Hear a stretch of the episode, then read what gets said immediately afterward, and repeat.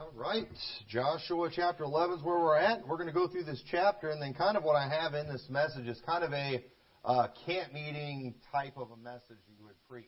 And I will probably preach out of this chapter again in the future. Not here, but, you know, this is, there's like a great conference type message that you can get from this chapter. And so uh, we're going to do, uh, we're going to go through the chapter, teach the whole chapter, but then I'll probably kind of share a little bit of that message with you all. So here we are in verse 1, and it says, And it came to pass, when Jabin, king of Hazor, had heard those things, that he sent to Jobab, king of Madon, and to the king of Shimron, and to the king of Achshaph, and to the kings that were on the north of the mountains, and on the plains south of Chinneroth, and in the valley, and in the borders of Dor on the west, and to the Canaanite on the east and on the west, and to the Amorite, and the Hittite, the Perizzite, and the Jebusite in the mountains, and to the Hivite under Hermon in the land of Mizpeh.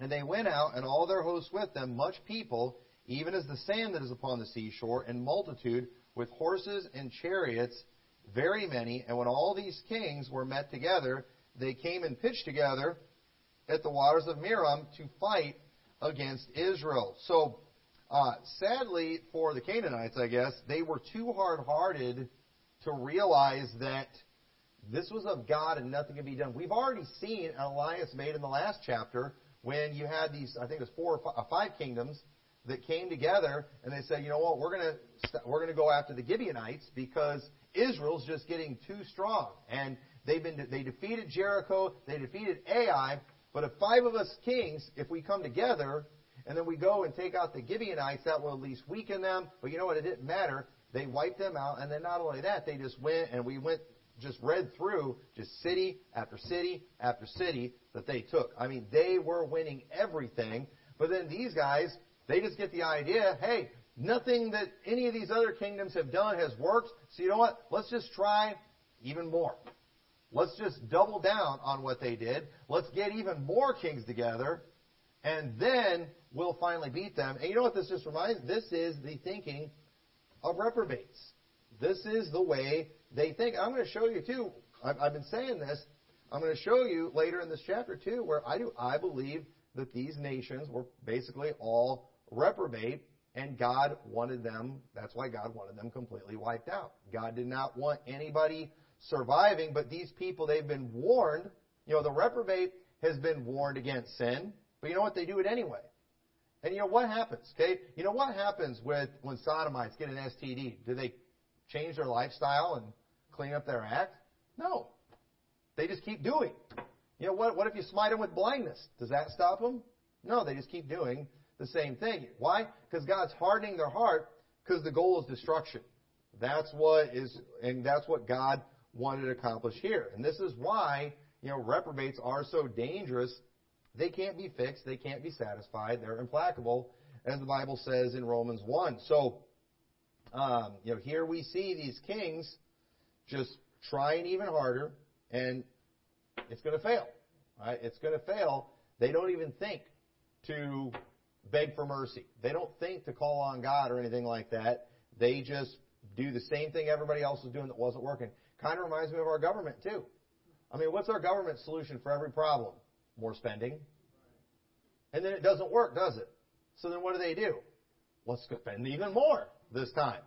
You know, you would think after 20 years of us wasting trillions of dollars in Afghanistan, our nation would say, you know what, we need to stop fighting these wars in these Muslim countries and trying to, you know, spread democracy over there. But you know what they're probably going to do? They'll probably do it again, just in another nation this time. And you know what? Everybody's going to go along with it. It just shows the heart of these people that it's like, I don't think the people that are leading our country are you know, it, it almost appears that God's hardening their heart, setting us up for destruction. And if we're Babylon, that's exactly what's going to happen. Because Babylon's going to be destroyed. So, and I do, I hope we're Babylon.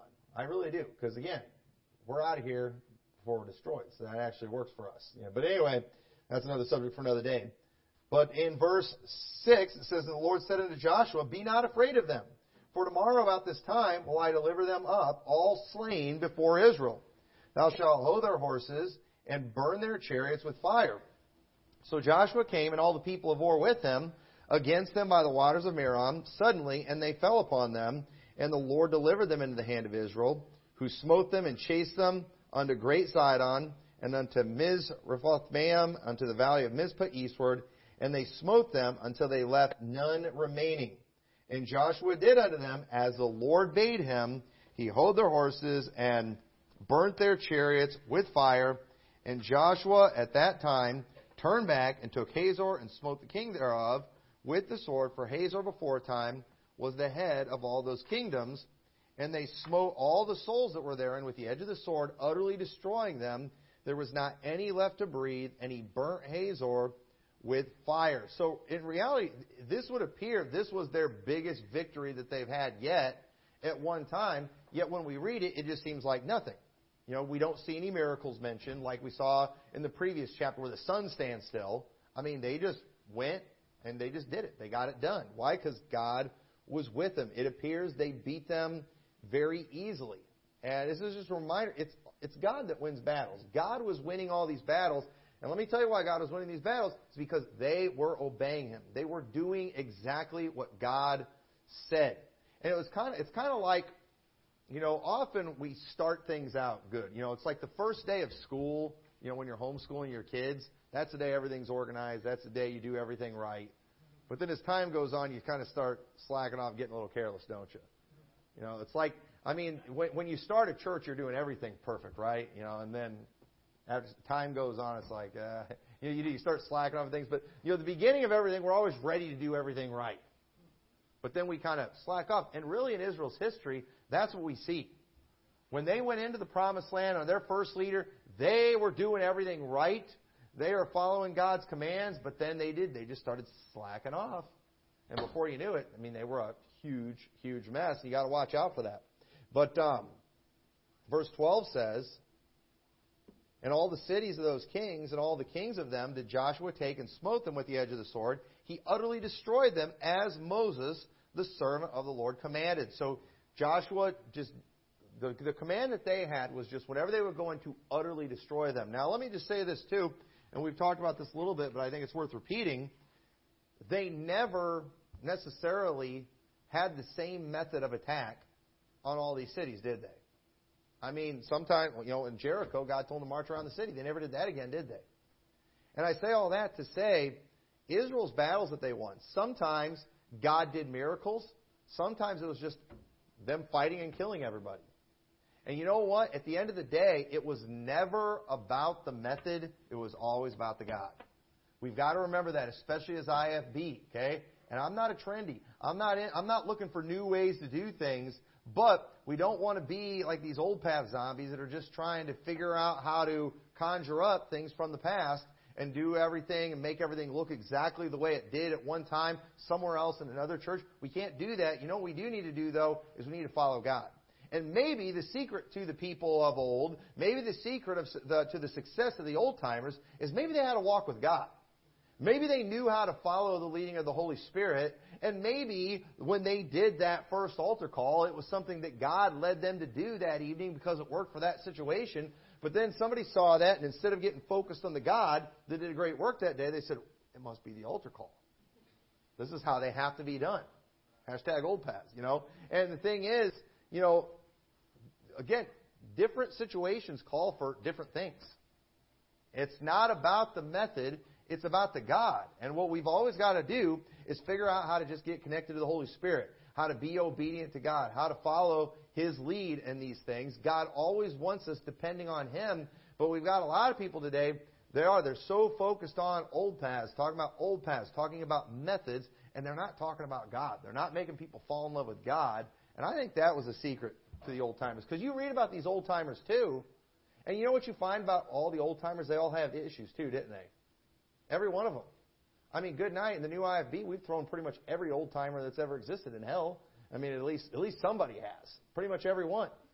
You know, why is that? Because one of them said repent. You know, or, you know, or said they they termed something wrong. We found something in one of their writings that they did over the year. It's like you know, and sometimes people grow, sometimes people change, but you know, we find one bit of evidence and we just throw them in hell. But you know, the thing is, you look in these people, you know, you, you look into these people, they did, they accomplished some great things for God. It wasn't about their method. It wasn't about their terminology. I believe it was about a walk with God. It was about a love for the Lord. It was about a following of the lead of the Holy Spirit. And if you study their lives too closely, you are, you're going to find problems with them. But it's the same thing with the people in the Bible. When you study their lives, you see all kinds of problems with them.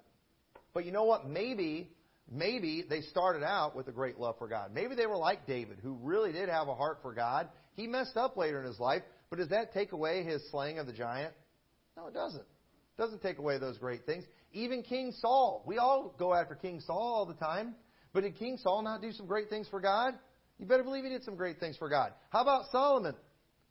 Solomon did some wonderful things for God. But we could all get up and say some pretty bad things about Solomon. He would get reprobated for sure if you know we were around during his day.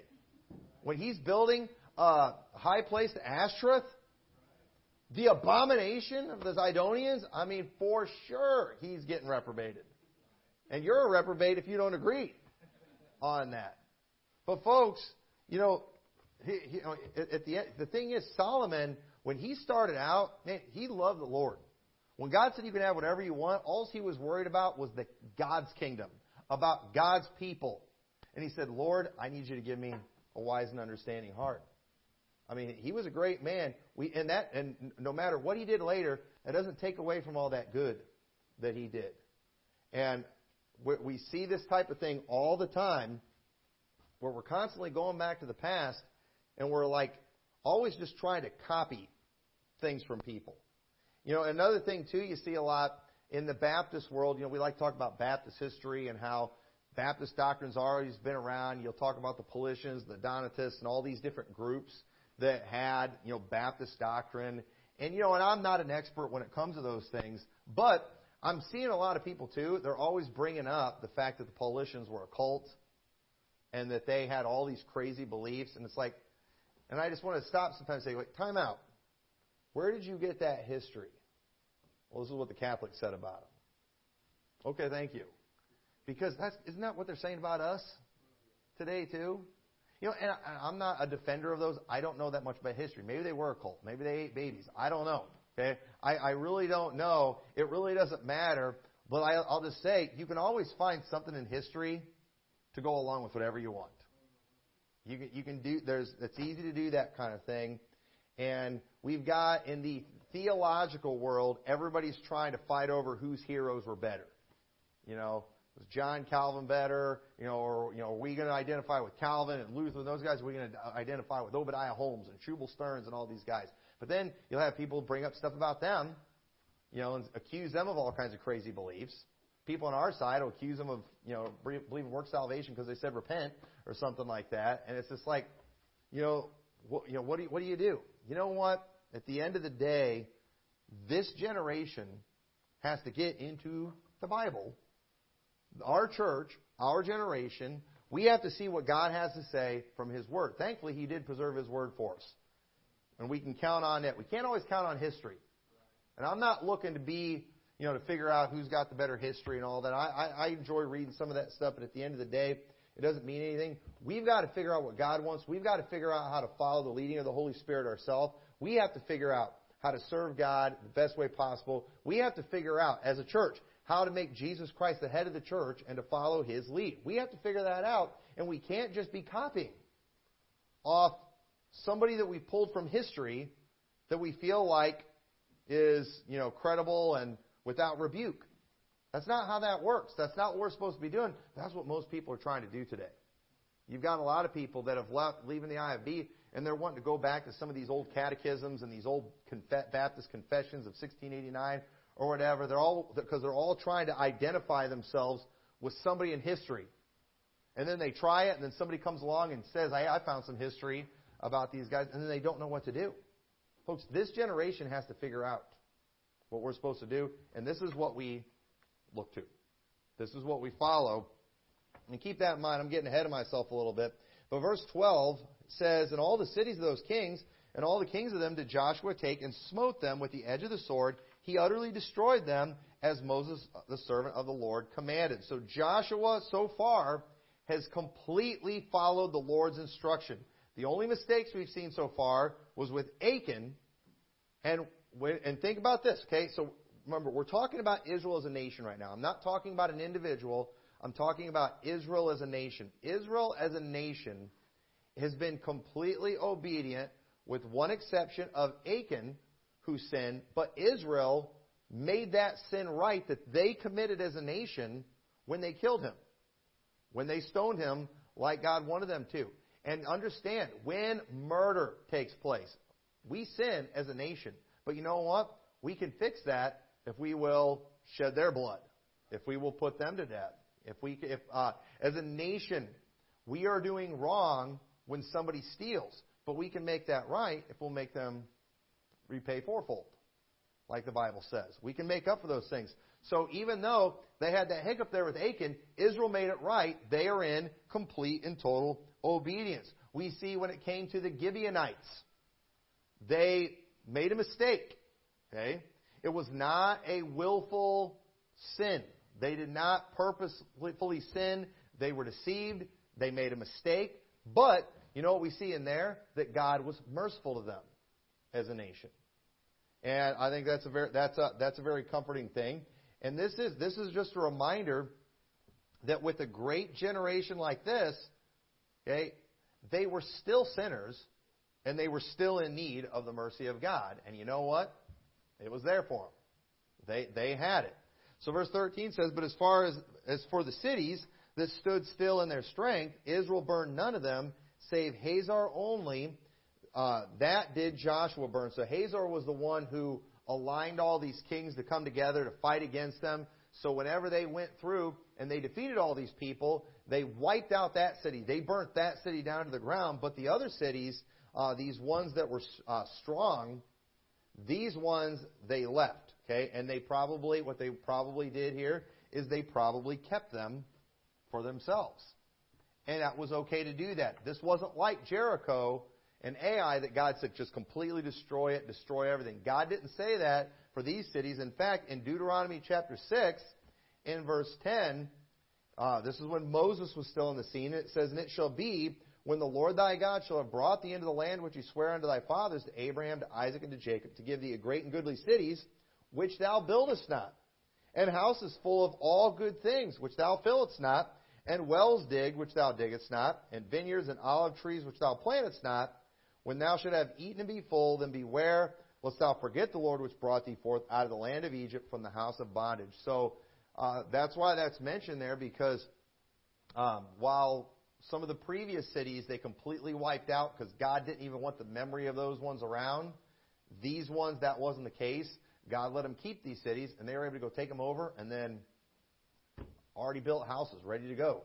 They could just move in. That would be that would be pretty nice. Wouldn't it be nice if we could just take over a community and then just go, you know, go to the rich neighborhood, run them all out? Nah, we don't want to do that, but there would be some financial benefit to it. But I'm glad we're not doing that in this country right now. I do believe in property rights. But verse 14 says, And the spoil of these cities and the cattle, the children of Israel, took for a prey unto themselves. But every man they smote with the edge of the sword until they had destroyed them, neither left they any to breathe. So while they kept the cities, the people, they all had to go, all of them. As the Lord commanded Moses his servant, so did Moses command Joshua, and so, uh, and so did Joshua Look at this. He left nothing undone of all that the Lord commanded Moses. Now, keep that verse in mind, too, because I have preached something from this chapter before that I did not get completely right, and I'm going to blame other Baptist preachers because I'd heard them say it before and I just repeated it. Uh, but uh, at, at the same time, you know, we're going to we're going to get it corrected this time because we didn't proof text. You know, we had to study the whole chapter. But uh, notice, Joshua is not leaving anything undone. He's getting the job done complete obedience. We keep seeing that mentioned throughout these chapters. Joshua is doing what God said to do. And so keep that in mind. So verse 16 says, So Joshua took all the land, the hills in the south country, and all the land of Goshen, and the valley and the plain and the mountains of Israel, and the valley of the same, even from Mount Halak that goeth up to Seir, even unto Baalgad, in the valley of Lebanon, under Mount Hermon, and all their kings he took, and smote them, and slew them, Joshua made war a long time with all those kings. So whenever we're reading this, you know, we're reading, you know, in a matter of minutes about how they're just, you know, defeating city after city after city after city. But did you all understand that that took time and it still wore them out? I mean, imagine fighting that many battles. And the, and the Bible doesn't tell us exactly how long uh, it took to fight all those battles, but folks, they had to wear these people out. You know what? Pretty soon you're just going to say, you know what? Can we just get a break? You ever want to just get a break from fighting? Sometimes I feel like that spiritually. See, we're always fighting battles. You know, can we just take a break? Can we just let this heretic go? You know, I mean, do, do you know? Do we have do we have to take off the heads of everybody? I you know just that, that's how you feel sometimes. But and I'm sure they felt this way. But I'm here today to tell you though they did what God told them to do. They killed everyone that they were supposed to kill, and so, but they did have to be tired. So verse 19 says, "There was not a city that made peace with the children of Israel." save the Hivites, the inhabitants of Gibeon. All other they took in battle, and that was the people who deceived them. Everyone else, they fought them and they died, except the Gibeonites. Now watch. Now why was that? How could these people be so stupid? After all the battles that Israel's won, why in the world would they even try to fight? And here's why. For it was of the Lord to harden their hearts just like God did Pharaoh. Why did God Pharaoh, harden Pharaoh's heart? Because God wanted to destroy Pharaoh. Because Pharaoh was he was he was done. He crossed the line. It says that they should come against Israel in battle, that he might destroy them utterly, and that they might have no favor, but that he might destroy them as the Lord commanded Moses. So listen, we, we've got to remember, God does harden hearts sometimes, and God sometimes hardens the hearts of individuals. Okay? Now, this is nations right here. Okay? This is not individuals.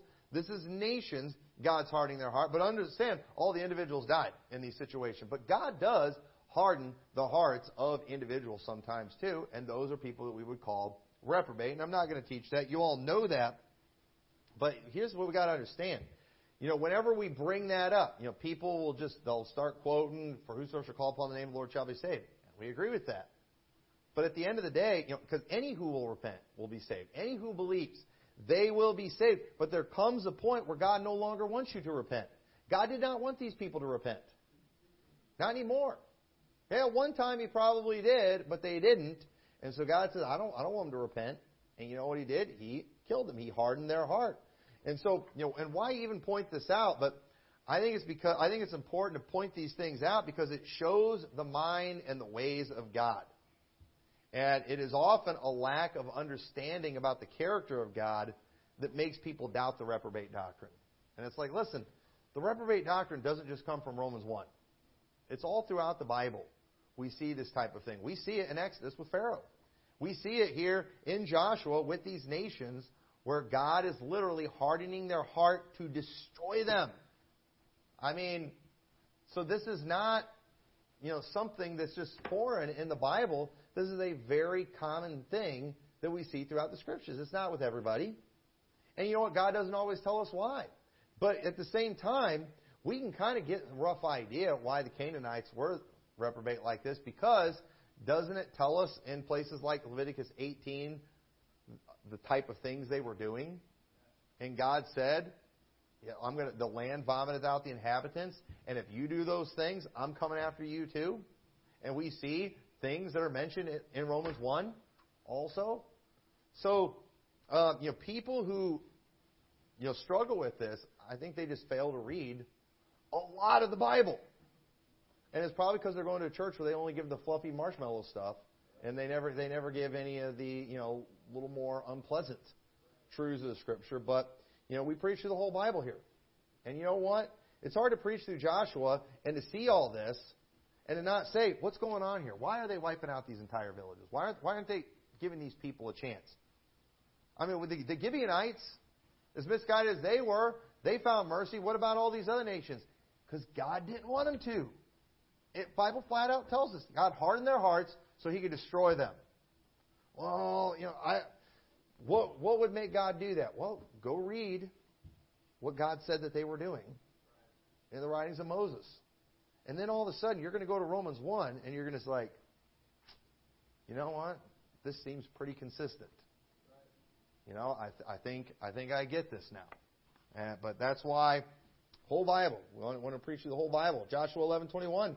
At that time came Joshua and cut off the Anakims from the mountains, from Hebron, from Debir, from Anab, and from all the mountains of Judah, and from all the mountains of Israel. Joshua destroyed them utterly with their cities. These are the giants, the Anakims. They are the giants. They were the ones they were originally scared of. Joshua was utterly destroying them. It says there was none of the Anakims left in the land of the children of Israel, only in Gaza, in Gath, in, and Ashdod there remained.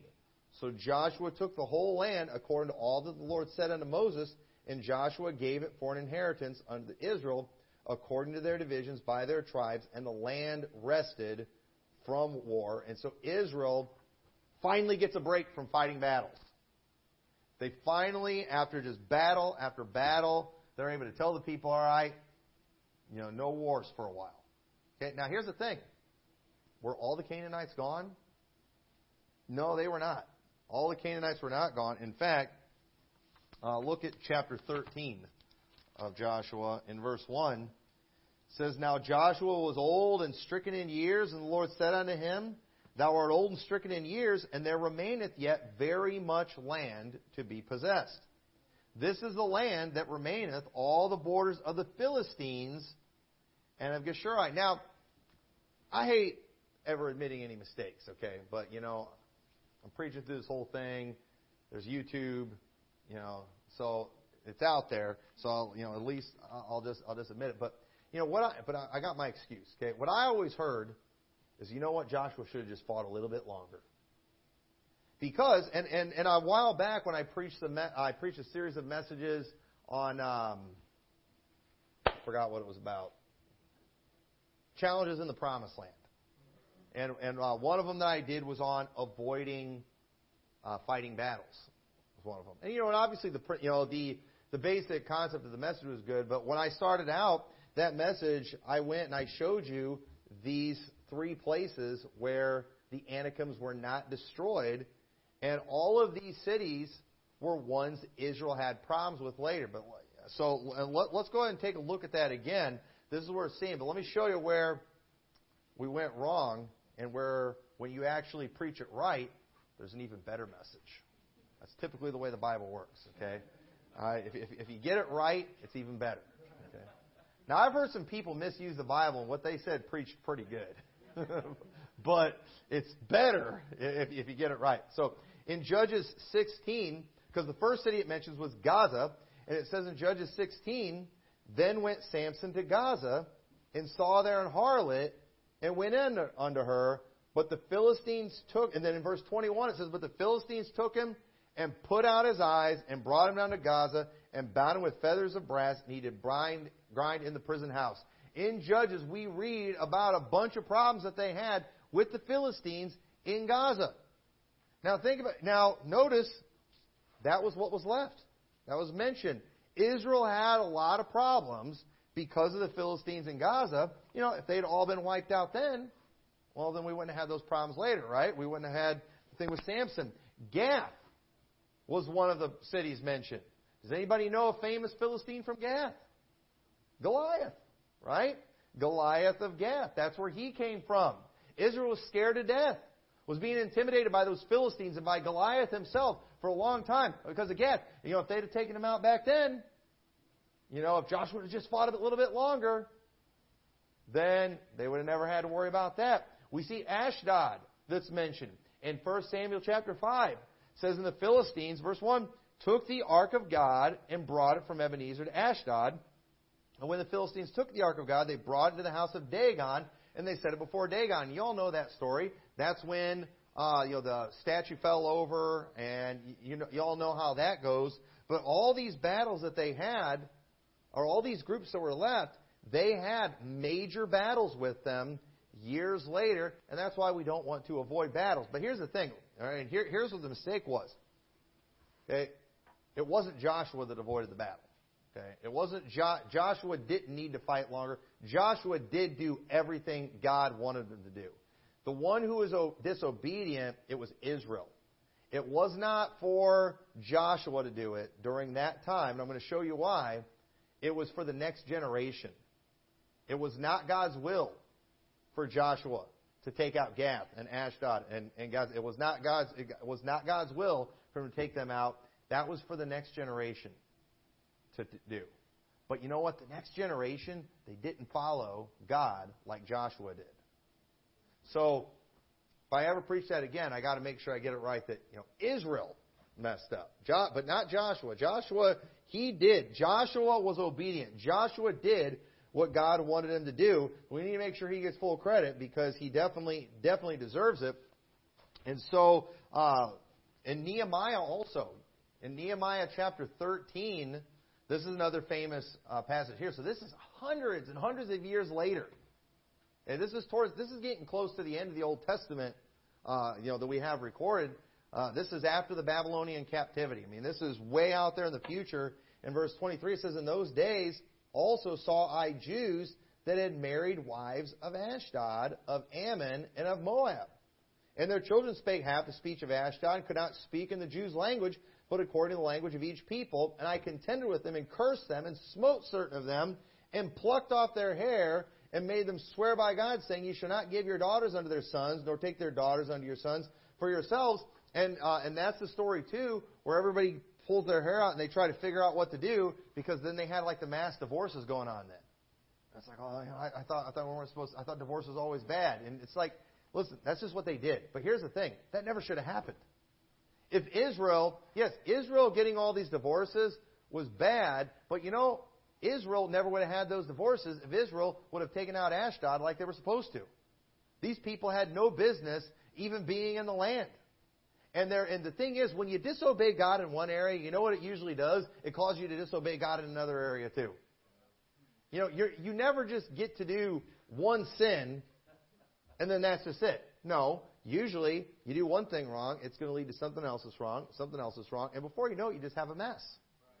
And a lot of times people, they find themselves in that mess and there just seems like there's no good solution. You know, what are we supposed to do? But, you know, the truth is, you know, sometimes this sin that you're about to do, it's because of 14 other sins that you've already done. You got, there is no win-win situation at this point. That's just what happens when you get in that deep. And then, you know, as Baptists, we pick the sin we don't like the most and we just focus on that one and then, you know, let them have it, you know, and have no grace and mercy. That's typically how this thing goes.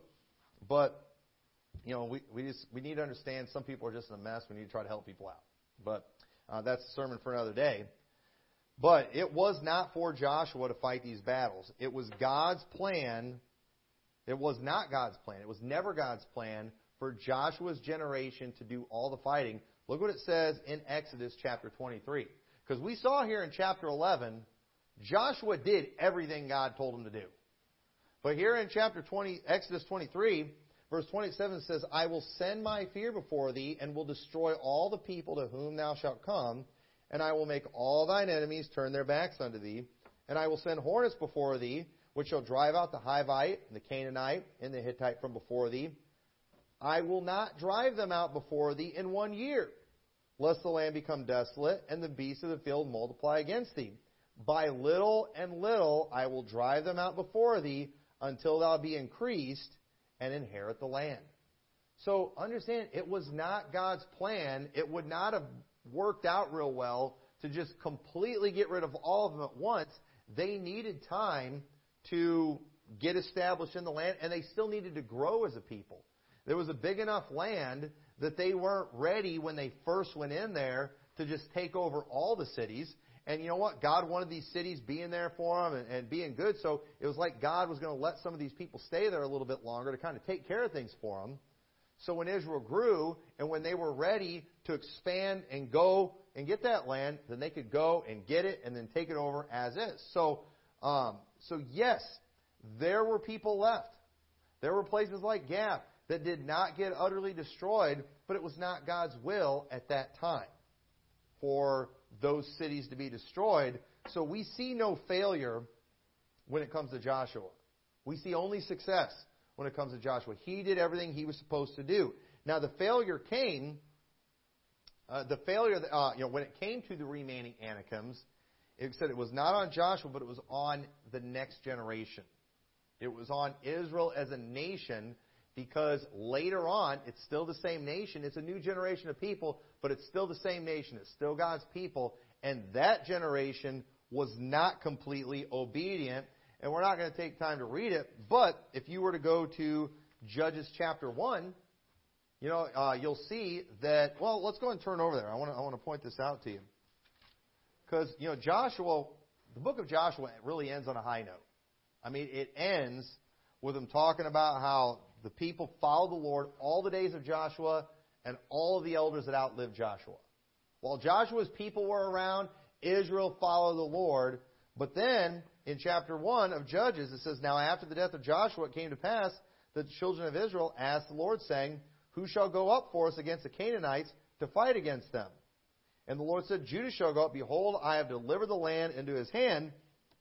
And then we see them going and fighting battles. Uh, they get with you know some of the other tribes to go fight, but Judah's going to be the tribe that's kind of leading things. But then if you go and you start reading it, uh, basically uh, towards the end of the chapter, it just names all these cities.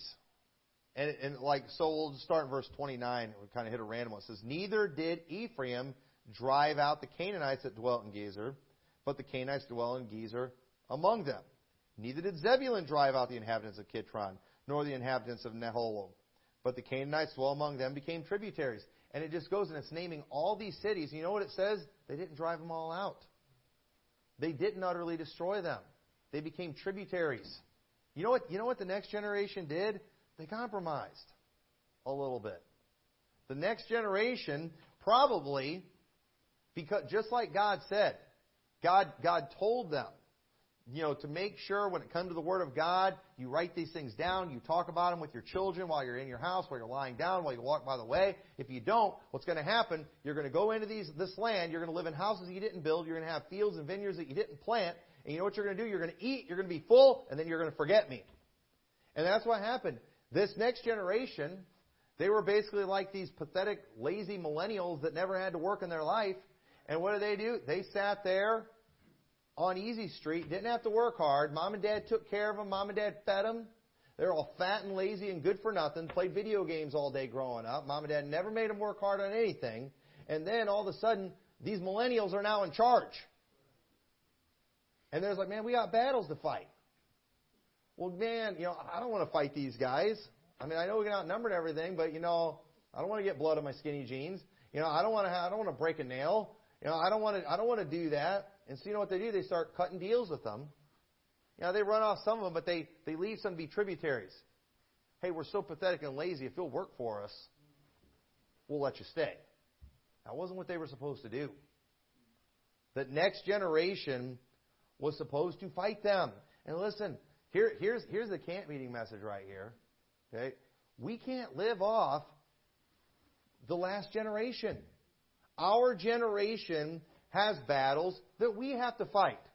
The, our generation has battles that we have to fight that the previous generation did not have to fight. And let me tell you something. I'm not, you know, I'm not mad at Joshua for not be, defeating Gath. It wasn't God's will. It wasn't time. It didn't need to be done then. It was the next generation that needed to do that. And you know what? I'm not mad at the previous generation for preaching, for not preaching the reprobate doctrine like we do today. The previous generation didn't have the problems like we're having with the homos today. It just, it wasn't really, it didn't register with them. It really wasn't on their radar like it is today. Oh, you know, they should have prepared us. They should have seen this coming. Well, actually, some of them did, and some of them did preach pretty hard in this thing. But at the end of the day, you know, the responsibility is on this generation to make sure we're doing it right. You know what? This is a battle that we need to fight right now. This stuff's going on in our day. This stuff's be, this stuff is being pushed and shoved down people's throats in our day. You know what? This is our giant to fight. And I'm thankful for all the giants that the previous generation defeated. I'm thankful for that. But you know what? I'm not, we, we don't need to keep going and digging up their old giants and defeating them. They already took care of those things. We've got some things that we need to face today. You know what giant that we're going to have to face in this generation that the previous generation didn't have to? It might be our own government. It might be our own country. It might be time to take down the flags. It might be time to take down the idols. It might be time to stop doing all the rah rah America stuff in church and say, you know what? Because these people that are, you know represent our nation, represent our government, are becoming a huge thorn in our side. They're becoming a huge pain in the neck when they're telling churches that they can't meet, when they're you know telling them whether you're essential or not, when they're trying to you know limit capacities, and when they're trying to tell us what we can do, trying to tell churches that they can't sing in church. When they're trying to do these things, when they're trying to censor our message, when they're trying to do these things, folks, that's a battle that the previous generation didn't have to fight, but you better believe it's one that we've got to fight today. You know, I'm not that mad that they didn't preach messages about that 30, 40 years ago. They didn't really need to, but you know what? That's a giant that's in our generation today, and you know what? We better be ready to go after it. We better be ready to fight it. And there are many things like that that we've got to understand. It's up every generation we've got to follow God. Every generation We've got to see what's going on. We've got to be aware. We have to walk circumspectly. We have to see what Satan's doing. We can't be ignorant of his devices. And we've got too many people, even younger generation, that are literally just trying to copy everything from the previous generation. But folks, we've got new issues today. We've got new challenges. The previous generation didn't, you know, wasn't dealing with transgender stuff. They, they weren't dealing with that kind of thing like we are today. Say, so, well, you know, it all started back when they, you know, didn't preach about women wearing pants, and that started the cross-dressing. Look where we're at today. Okay, I mean, listen, there's there's no doubt it didn't just happen overnight, and it was a slow compromise thing. Okay, you know, I I, I get that. All right, I get that. I, I'm I'm still not mad at them that they just didn't defeat these things you know, set all these things in stone for us. I'm not mad at them, but here's the thing. Why can't we do that today? Why can't we preach about that today? You know, I shouldn't have to go, you know, I, I you know, it's like some guys, they're not going to preach something unless they can go to the commentaries of the old timers. But you know what? You're probably not going to find much for Spurgeon, from Spurgeon on transgenders. I, I, I'm guessing he probably didn't preach about that a whole lot back in his day. You know these these pansy reformer types. If and, you know, and what are you know they're not you know I, I've challenged these guys. Hey, show me a message of you guys preaching against being effeminate. I mean that's a sin that's mentioned in the Bible. That's a sin that's specifically mentioned in the Bible. Now, what does that look like today? But they don't know how to do it because their way of preaching things and studying is reading commentaries by dead guys. Well, you know what? I don't know what it looked like being effeminate back in the 1800s, but I'll bet it didn't look like it did today. You think guys were wearing dresses in the 1800s? You think they were doing the things they're doing? Today? You think guys were going to get a manicure? So you can't show me in the Bible where a guy can't go get a manicure. Okay? But I can show you in the Bible where it's bad to be effeminate. Well, you can't define that from the Bible. Listen, I, I, I promise, whoever you like from the past, they would have been against that this stuff. they, and you know what? Who cares they didn't say anything about it? This is a giant for our generation, and we are going to go after these things. We are going to go after these people. We're going to fight this stuff. The previous generation didn't have to worry about preaching against homos coming to their church and stuff. They, they didn't have to do that. It wasn't a concern. Nobody expected it. No homo thought that they could get away with doing that. But we have to face that today. This is a giant for our generation. And you know what? We don't need to blame the previous generation for the giants that we have to face today. You know what? They stood strong. They did what they needed to do. We're here today because of them. But you know what? They're gone. We're here. And you know what we're going to do? We're going to do what we need to get done. I wish they would have defeated some of the giants in the previous generations when it came to just false doctrine that came in through dispensationalism and uh, a lot of the Bible prophecy stupidity and stuff. They didn't get that done. But you know what? God wants our generation to get it done. And you know what? We're going to get it done. We're going to fight it. And you know the old timers, they can stand there. We never worried about fighting those things. You know they ne- we never preach about. Hey, thank you for the giants that you killed, but we're going after the giants of our generation that's what we're going to focus on. We're not going to get stuck in the past. That is not what we need to do. So, some great lessons that we can learn from this passage. And you know, it wasn't Joshua's fault. Joshua obeyed the Lord. It was the next generation. They stunk. Let me tell you, I'm embarrassed by my generation. I am. My generation is not doing very well. We reminds me of Judges. And you know what? It Didn't turn out too good in Judges, but we can we can make a difference and we can be an exception. And there were many exceptions in Judges, and I'm thankful for that. And they had some revivals, and I believe we can have one. So, with that, let's pray, dear Lord. I thank you for this chapter. I thank you for the example of Joshua and all the wonderful things that uh, he accomplished. I pray you'll help us to uh, follow his example as a church. I pray you'll help us, Lord, to uh, face these giants that um, are in our generation today, and that we will uh, just follow you, look to you, Lord. Help us not to just try to uh, copy off things from the past, but help us to follow the leading of the Holy Spirit in your word the best of our ability. In your name we pray. Amen.